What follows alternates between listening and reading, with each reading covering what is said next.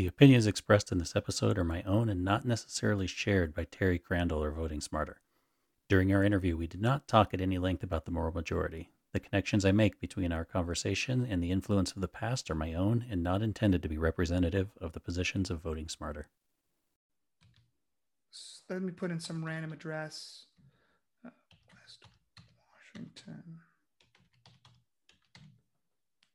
There's a cool district in Arizona where there's a an astronaut running, and I yes. like his picture. So uh, let's see. I mean, if I was an astronaut, I'd, I'd use that picture for uh, my my Senate campaign as well. I'd use it for everything. Yeah, definitely. I'd be like, um, "Sir, you're at the DMV. Why are you in a spacesuit?" so let's let's get started. So uh, the the federal government's response to COVID nineteen was appropriate. Okay, so if I disagree with that, I can swipe it off to the left. I can swipe it off to the right. If I agree with that, if I really strongly agree, I can go up or I can go down. Nice. So it just looks like a little stack of cards there. That is cool. Exactly. It's a stack of cards designed to look uh, like uh, Cards Against Humanity, sort of. So it sort of has that familiar. Yeah, you um, made so, it feel like it's a game. Exactly. And and look, I think any successful app uh, can gamify uh, and make you want to keep going. And so that's one of the reasons we chose this interface. So let's say I disagree with that. Uh, we ask you about abortion, right? And so I'm just going to answer these randomly so we can go through quickly. Sure. Right. So I'll just switch right and left, right? So guns, taxes, size of the military, cannabis, climate change, uh, trade, uh, criminal justice, uh, you know, systematic racism, um, the federal debt. So that was that was probably what, like 15 questions, give or take. Yeah, it's it's it's one question on issues and then 15 specific questions, one on each. Okay. Right. Yeah. Yeah. Um, so then you hit calculate, and the algorithm figures out, you know, who matches me. Well, randomly selecting, it says I'm a 67% match with Joe Biden, a 60% match with Donald Trump, a 56% match with Jo Jorgensen, the Libertarian, and a 51% match with Howie Hawkins. this is Terry Crandall. He's an economist, a professor at Loyola Marymount, father of twins, mixes in some real estate there, entrepreneur, and he's the CEO of a company called Voting Smarter. He's giving me a guided tour of their flagship product, a Tinder like matchmaking app. But instead of leading you to a hot date, it's designed to show you which political candidates most closely align to your own positions. None of this is scraped from the internet like our some of our competitors, right? They'll just scrape like Ballotpedia or they'll try and scrape uh, the candidates' websites. Mm-hmm. But really, um, we had um, individual researchers go in and research each candidate, their stances. We tried to base it off their public statements, their voting records, and their campaign uh, websites. Um, it's actually really hard work to do, especially for some of the House candidates. A lot of them don't even have websites it's it's really strange how little some some people who are running for for the House of Representatives campaign. Um, we also use people who are researching Republicans. We try and use Democrats, and then we have Republicans review their work. Right. So so we have a really diverse team, and we've tried to put in these these uh, uh, you know bias robustness checks. Uh, trying to trying to eliminate our conscious. I mean, everybody on bias robustness checks. I like that. I'm keeping it. I've known Terry for years, pretty close to decades actually. When it comes to politics, Terry watches them like a lot of people watch football. He's yelling at the screen, cheering, tracking stats, the works. When it became clear that I was going to do an episode around politics, he was the first person I wanted to talk with. After he showed me around voting smarter, we settled down for an interview. My first question was, Why on earth would you want to work in politics? His answer? It took the better part of an hour and a half. In that time, he covered any question I had hoped to ask about the state of politics, political discourse, and some suggestions on how we can fix it. Then, coming to a close, he leaned back in his chair, took a sip of his drink, and he said, I think, anyway. He truly is passionate. So, in the moments following, I'll play several snippets from my single question interview with Terry Crandall, CEO of Voting Smarter. But first, let me set the scene. It was early November, the day after the election. America was looking at the election results with a collective sense of shock. The nation was starting to look forward to the inauguration of its new leader. some with anticipation, many with dread, if we're being honest. The popular vote was surprisingly close, and it was not the kind of decisive victory that makes the results unquestionable. Rather, it was the kind of victory that makes the losing side angry instead of sad.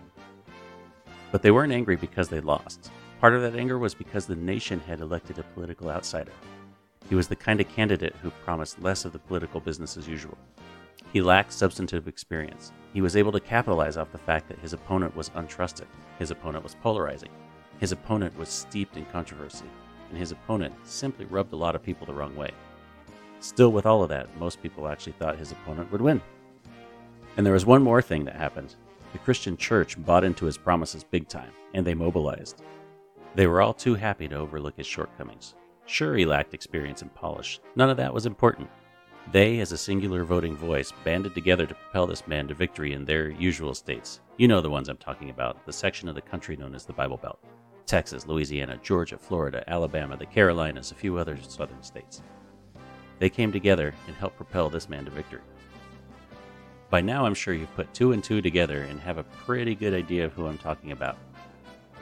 Christianity have found its political voice and exerted a huge influence over the election to propel into office the new President of the United States of America, Mr. James Earl Carter Jr., affectionately known as Jimmy, a Democrat.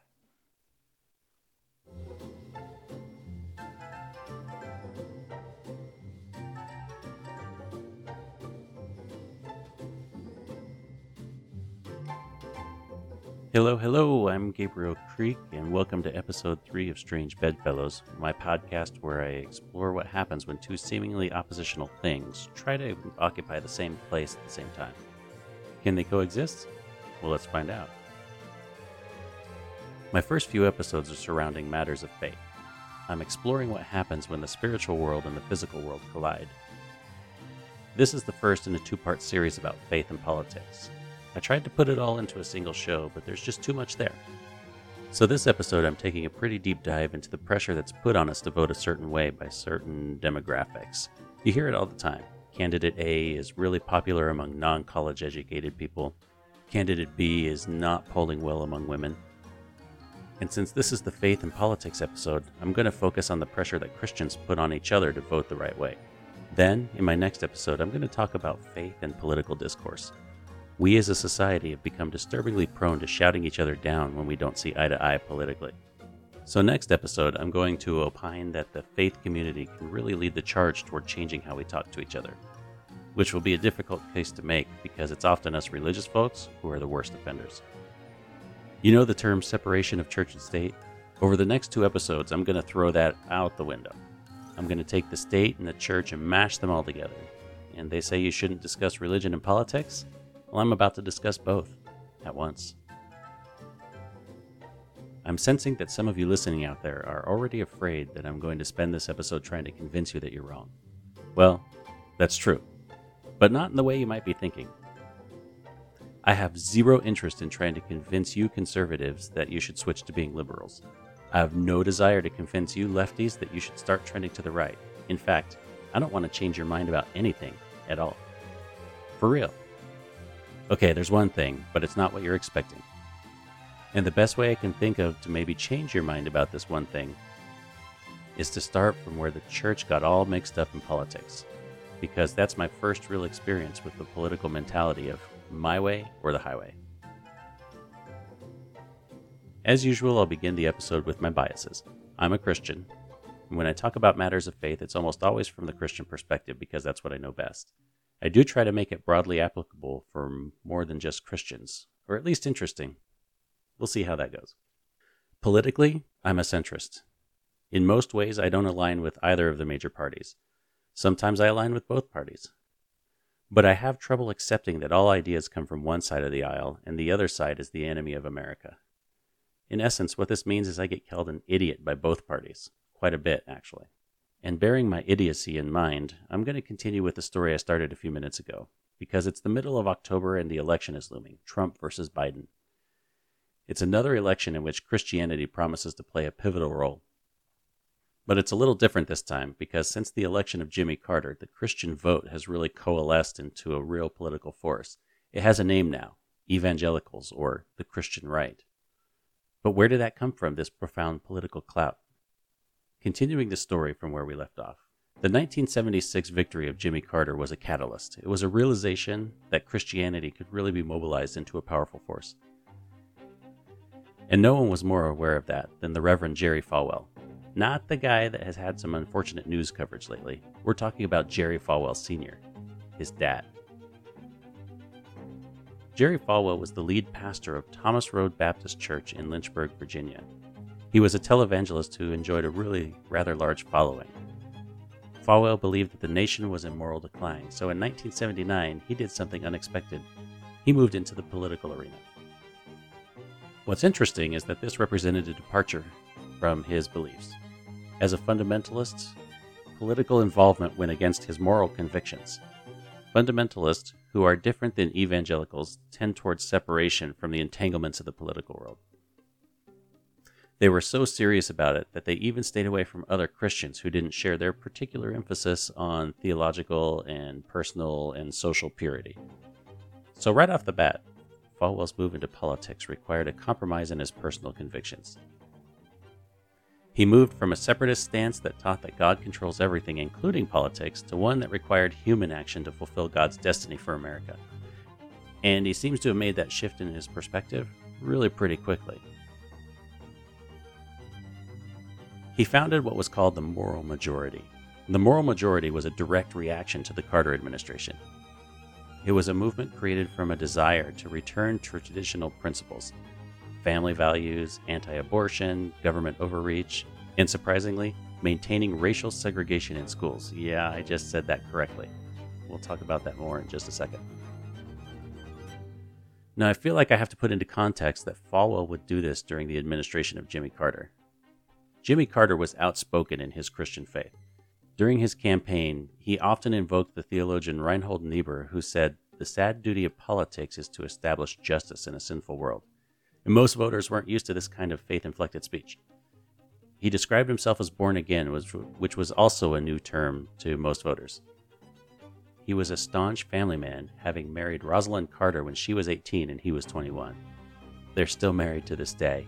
It's been over 74 years at this point. Hashtag relationship goals. Jimmy Carter was arguably one of the most moral people ever to take up the mantle of president, so it's almost ironic that it would be morality that was weaponized against him.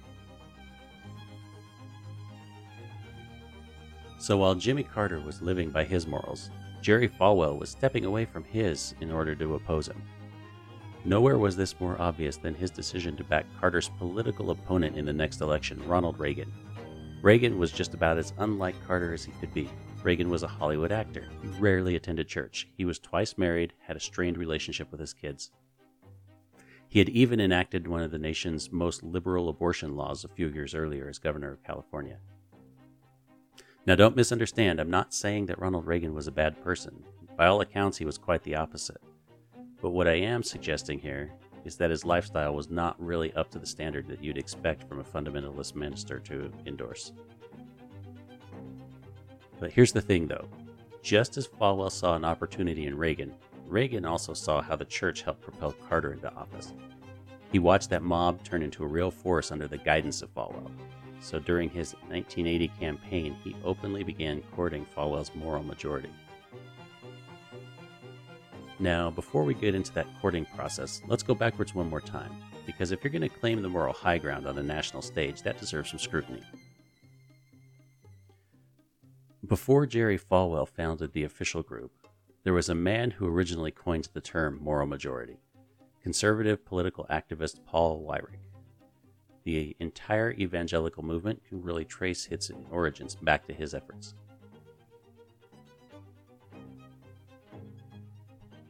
Even in the 60s and 70s, Weyrich had long recognized the potential of the church to be a political force. He once said, If the moral majority acts, results could well exceed our wildest dreams. And try to get that moral majority to act is something that he worked on very hard. But he was missing the key ingredient that's necessary in mobilizing a political movement a watershed issue to rally around. But it wasn't for lack of trying. He floated all kinds of ideas to grab the attention of this sleeping voting bloc. He tried pornography, prayer in schools, the proposed Equal Rights Amendment, even abortion, and nothing stuck. The church just wasn't really very keen on getting political. But then something happened in the courts. William H. Green had lodged a complaint in the courts that made its way to the district court in Washington, D.C. The complaint schools that practice segregation should not get tax benefits. I'll spare you the details of the case and make the long story short. The district court agreed, and that put a whole lot of government wheels in action. Suddenly, the IRS was poking its unwelcome nose into the business practices of private schools and universities, in a very significant portion of which were Christian schools. They were auditing the school's admissions processes with a very real threat of invalidating their tax exempt status. For a lot of these universities, that would pretty much mean financial ruin, and the whole affair caught the attention of many evangelical leaders because private Christian schools and universities were proliferating at that time. When Jerry Falwell got the notice that his own private school was under review, he was furious. And then along came Bob Jones University. They received their letter from the IRS and they pushed back. They pushed back on the grounds that racial segregation was biblical and they weren't going to cooperate. Well, the IRS wasn't having that. If Bob Jones University was going to push back, citing the very thing that the IRS was looking for, well, the IRS was going to push forward. Realizing that they were outgunned in this fight, Bob Jones University eventually tried to placate the IRS by admitting exactly one black person, part time. The IRS obviously was not impressed. They made good on their threat, and in 1975 they pulled Bob Jones University's tax exempt status. Now that was exactly the opportunity that Weyrich and Falwell needed, and they teamed up and pounced. The two of them worked tirelessly to change the narrative of what had happened. They were not going to try to stand up to the IRS for cracking down against a racist university with racist policies that promoted racist racism. No way, that would never fly. So here's what they did they united to stand up against government overreach. Bob Jones University was the victim here. They weren't punished because they were racist, they were punished because the government didn't like them. And if the government can do it to them, they can do it to anybody. Bob Jones University was all of us.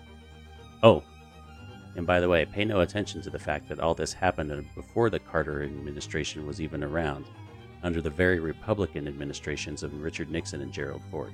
Ignore that, it's not important. So, incorrectly invalidating the tax exempt status of a school with immoral racist practices, the IRS became the spark and the flames of Falwell's moral majority began to glow. I had the angry conservative phase, right, where I was in everybody's face and arguing with, looking for edification that I was right, and and the more I studied, the more I, you know, I realized um, I tried to figure out why I think what I think and why politics matters, and I got really mad at the system. I blamed politicians for being corrupt. I blamed voters for being lazy and apathetic and disengaged and I got jaded. And I mean, obviously, I'm cynical already because I'm an economist, and hmm. it just teaches you to be cynical. And right when you when you when you think like an economist and analyze political behavior from the the lens of incentives, things start to really come clear. Oh, right. Yeah, and I can so see that. It changed my mind. Uh, the resentment went away. Right. It absolved politicians and voters from my disdain because I understood now that they were merely following their incentives, right? If you want to be in the House of Representatives in a contested district, right, about 15 to 20% of them are contested. Uh, if you want to be in, in the House in one of those districts, you have to spend 18 months of your two year term fundraising for the next election. Wow. And so, and the reason that is, is because people believe the silly ads they get in the mail and that they see on the TV, right? We wouldn't get mm-hmm. junk mail if it didn't work. Right. When I worked for the McCain campaign, what I saw is I was like, okay, I'm ready. I'm ready to make phone calls. Give me the list of people who don't want to vote for John. And like, no, no, no. Here's the list of people who do want to vote for John. And I was like, no, that's that's not what I'm good at. Let me change some people's minds, which I probably wasn't good at either. But uh, they're like, no, no, no, we don't do that. We just call the people we know like us and we try and get them to show up. It's called GOTV, get out the vote. Right? The incentives to be in office, the way it's set up, you have to play this game where you have to fundraise, you have to be in bed with lobbyists, you have to do this thing, do these things because people aren't paying attention. And to be an informed voter, you have to play this game where you have to fundraise. You have to be in bed with lobbyists. You have to do these things because people aren't paying attention. So you don't try to convince new people to join you in so much as you try to fire up the people who have already joined you. You take some bait and switch, discard some details, mix it all in with a little spin. Playing that game is exactly what Weyrich and Falwell did. Why?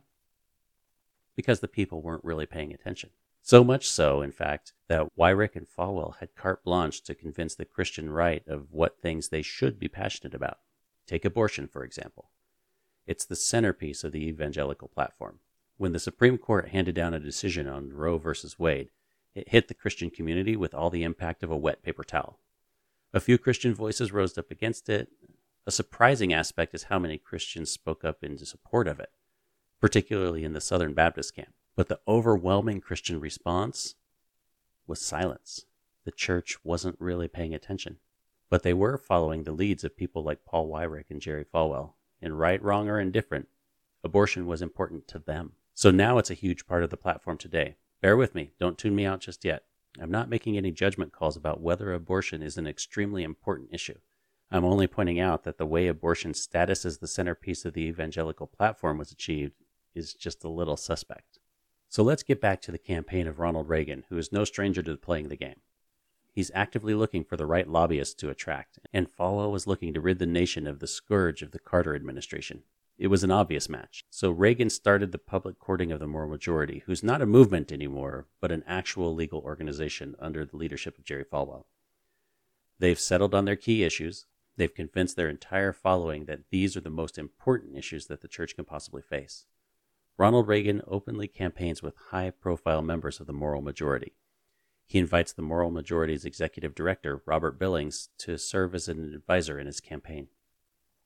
Reagan had evangelicals giving speeches at the GOP convention, including the person giving the keynote address, Congressman Guy Vanderjagt of Michigan, an evangelical conservative.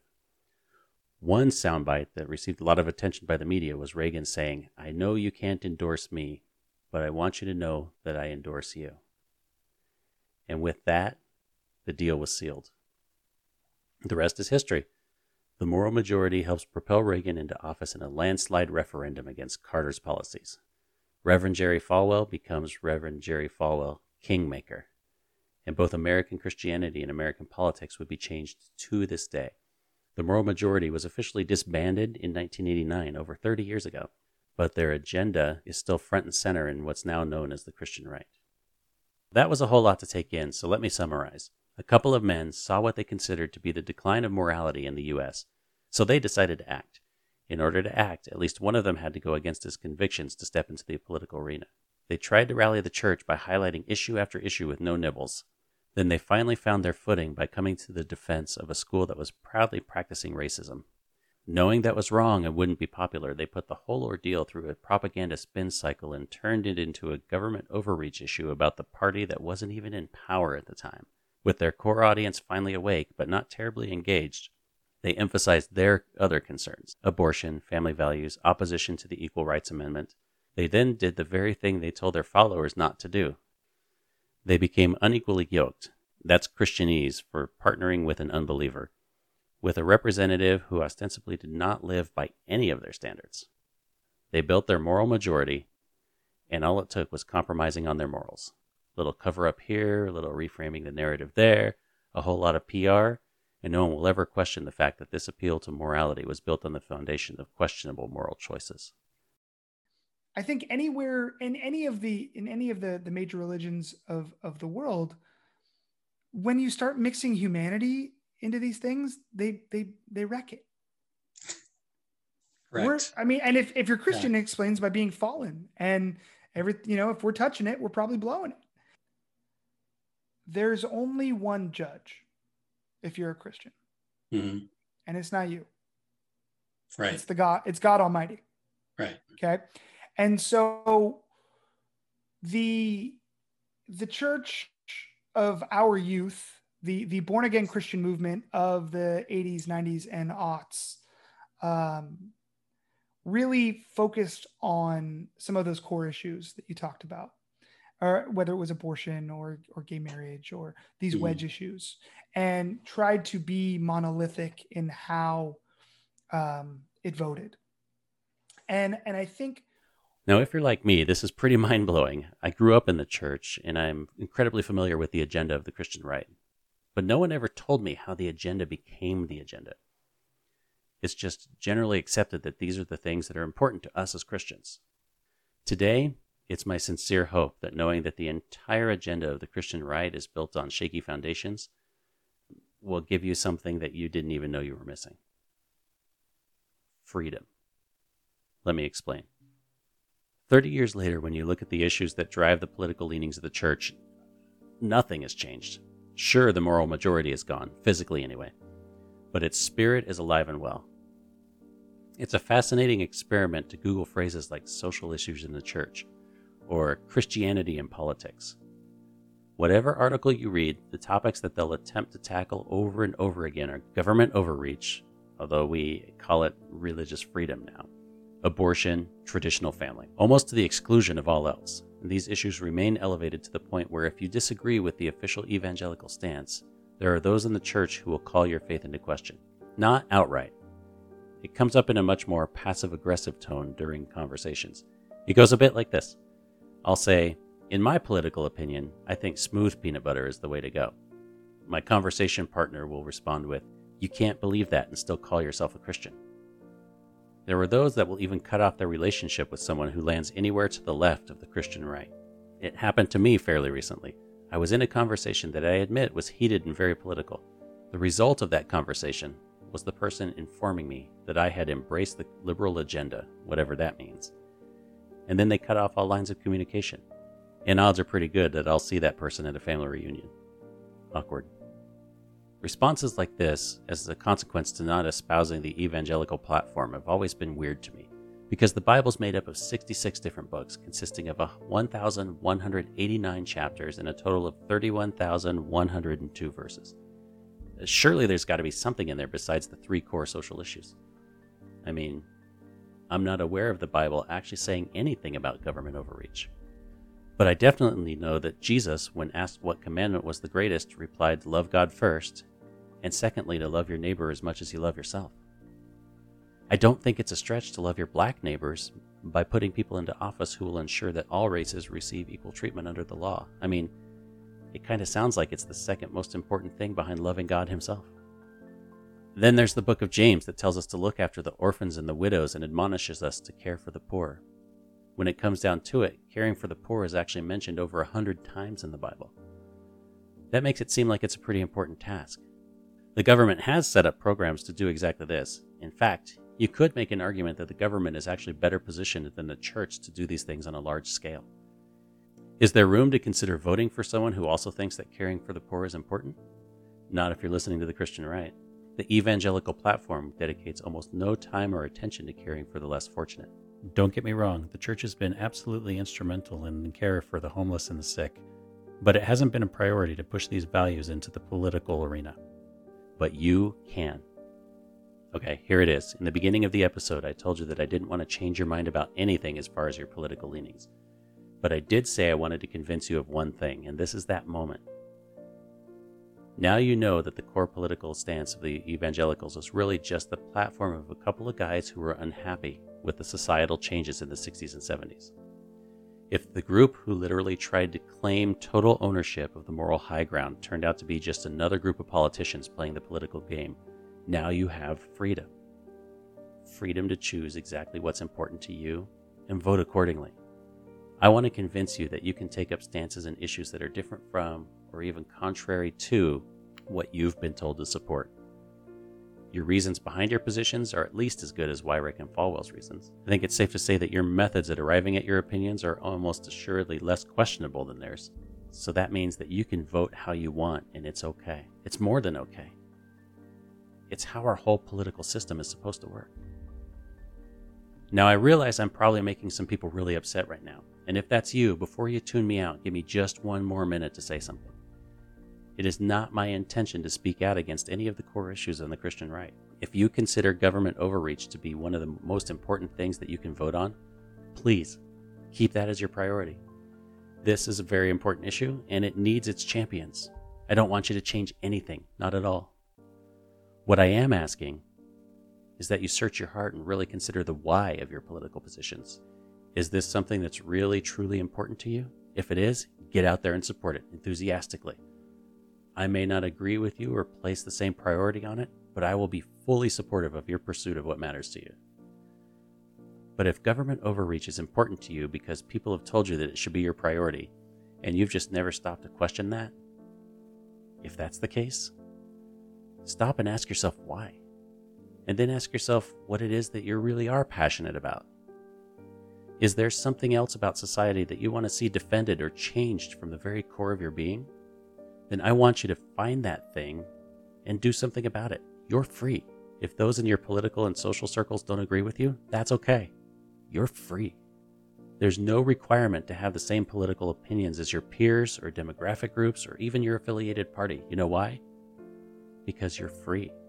And when you accept that you're free, you give yourself permission to do you politically. Not only that, but I contend that once you realize your political freedom, you'll be more willing to extend it to those around you. You'll give your friends, family, acquaintances, and coworkers the space and grace to do what's right for them. Social media has made us less secure in ourselves, more insecure. And so um, that then that insecurity then gets projected on our political or our religious or whatever thing we tie onto for our ideology that defines who we are. And and so part of this is statism and politics has replaced religion as a meaningful life, right? You have a lot on the left who are who believe in science and evolution over religion and then look to politics and the state as sort of that team that they're on. Mm-hmm. And so it takes that same ideology as faith, right? If you don't believe as I believe, you are immoral. You're not mm-hmm. incorrect. It's not it's not the wrong that's what got flipped, right? It's not you're wrong, meaning you're incorrect. It's you're wrong, meaning you're immoral. Right? If wow. you think that yeah. marriage is between a man and a woman, that's an immoral position if you're on one side. And if you if you believe it's whoever should be able to get married should be able to get married, that's immoral from the other side. Right? It's it's a moral right. position. Instead of we can't give anyone the grace to be wrong. Okay, so now what? We've got all this freedom, but what do I do with it? How do I exercise it? I would say the first step is to get informed. The world of politics is expansive, and there is so much that you need to know in order to be an effective, informed voter. You have to get well versed in seeing what's real and what's not. Misinformation is everywhere, propaganda is plentiful, opinions abound, um, truths, partial truths, complete fabrications, advice from uninformed people, advice from overly informed people, and then there's great Uncle Joe, who, in no uncertain terms, tells you what your political opinion is. You get helpful direction from your wife, your husband, your boyfriend, your girlfriend, your partner, your mom, your dad, your own preconceived notions. The list goes on and on. How do you cut through the noise? It's time for one of those bias robustness checks. So, what if I don't like who I got matched up with? Yeah, so that's that's really interesting. We we've recently been thinking about that. I watched a, a pundit, uh, a uh, a polling expert talking about the vice presidential debate last night, and he was talking that like talking he was saying that likability is way more important than issue stances. Well, yeah, yeah, I could see that. And I'm infuriated by that idea. Right? That's that's right. taking a blind vote. Right? Like millions of people chose George W. Bush over Al Gore because, by their words, they'd rather have a beer with him. Right. In 2000. Yeah. And I get that, right? I Until that. Al Gore yeah. was on Saturday Night Live. He's very funny on that, by the way. I, I wanted to have a beer with Bush uh, myself. Ironically, he's sober. So that would be like a one sided drinking session. But uh, I think I get that, but that's not a good predictor, right? I remember Right. When it comes to getting informed, one of the very first things that people tend to do is go out and search the Googles. They'll type in the name of a politician or the issue that they're researching. And then when their search results come up, their eyes immediately zero in on the articles, sites, whatever that confirm the opinion that they already had. Those headlines just pop right off the page. It's like magic, but it's not magic, it's design. That's how propaganda works. And propaganda does indeed work. More about that next episode. So, when it comes to cutting through the noise, I'm going to give you a couple of tools. The first tool that I'm going to give you is really simple it's three little letters W H Y. Ask that about everything. I just Googled something important and instantly gravitated toward the articles that confirm my opinions. Why? Then take some time to read the articles on the page that didn't pop, the ones that cast your opinion in a less favorable light, and ask why. Then read another article that agrees with you. Then read another article that disagrees with you, and ask why the whole time.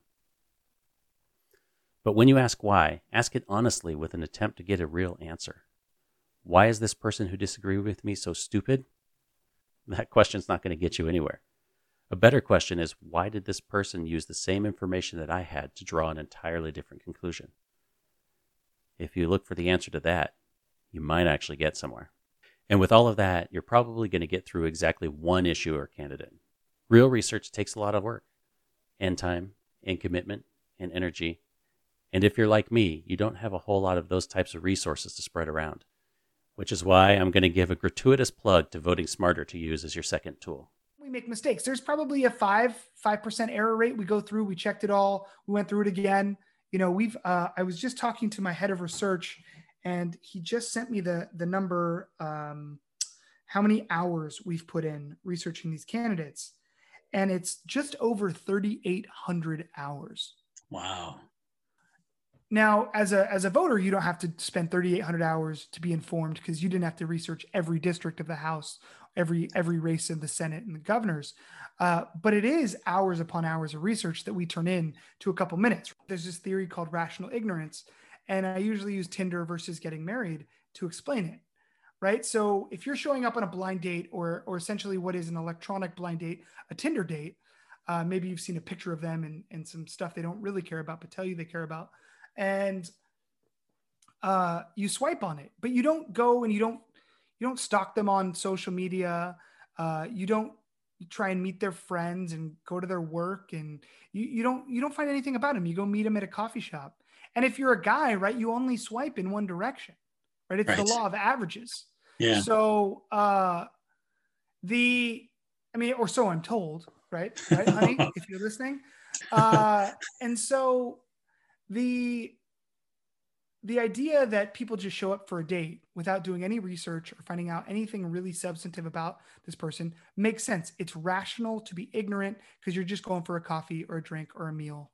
Sure. And uh, but you wouldn't marry someone like that. You Right. wouldn't just show up and get married at the courthouse, unless, of course, you're on 90 Day Fiance. And so, so what we're trying to do is stop, you know, trying to stop people treating voting like a blind date, like a Hmm. one-off moment, and realizing that these are long-term relationships. They last two years, four years, six years, eight years. John Lewis was in the House for 35 years. wow. Joe Biden Yeah. has been in government for 47 years. These are long-term relationships. When it comes to researching, there are resources out there that have done a lot of that work for you. Voting Smarter is one that I recommend. And no, they did not ask me to endorse them. I just really like how hard they try to be fair. It's those bias robustness checks. You, of course, are free to choose one more to your liking if Voting Smarter doesn't do it for you. My recommendation on that would be that you try hard to find resources that emphasize giving the straight, unbiased facts. Next episode, I'm going to talk about how social media has really had a negative influence on how we dialogue with each other. But right now, I want to point out that there are companies out there who are using technology to undo that damage. Voting Smarter is one. I encourage you to check them out. We've decided that no, no, no, I'm right. I'm going to live in my confirmation bias bubble. I'm going to read the newspapers that agree with me. I'm going to ignore the newspapers that, that, that disagree with me because I don't like how that feels. and I'm just going to get more insular Mhm. and more obstinate and less empathetic. And all that does is make you more wrong. Um, because there is no political philosophy that's completely right. Right. There, or else we'd all believe it. Yeah. You know, I, I, it would be proven. You could show that trickle down economics works or socialism works, right? If if they always worked, we'd have the one that always worked. Right. Right. If you want to explore an issue and say, look, I feel this way and you feel this way, I'd really like to understand why we feel differently. That's a political conversation. What political conversations are now is no, this is why you're wrong. You're wrong, mom. You're wrong, son. hmm I'm right. And and and that's only based on insecurity. Right? Certainty is is not something we have because there is no proven system. And so uh, and we all know it. Right.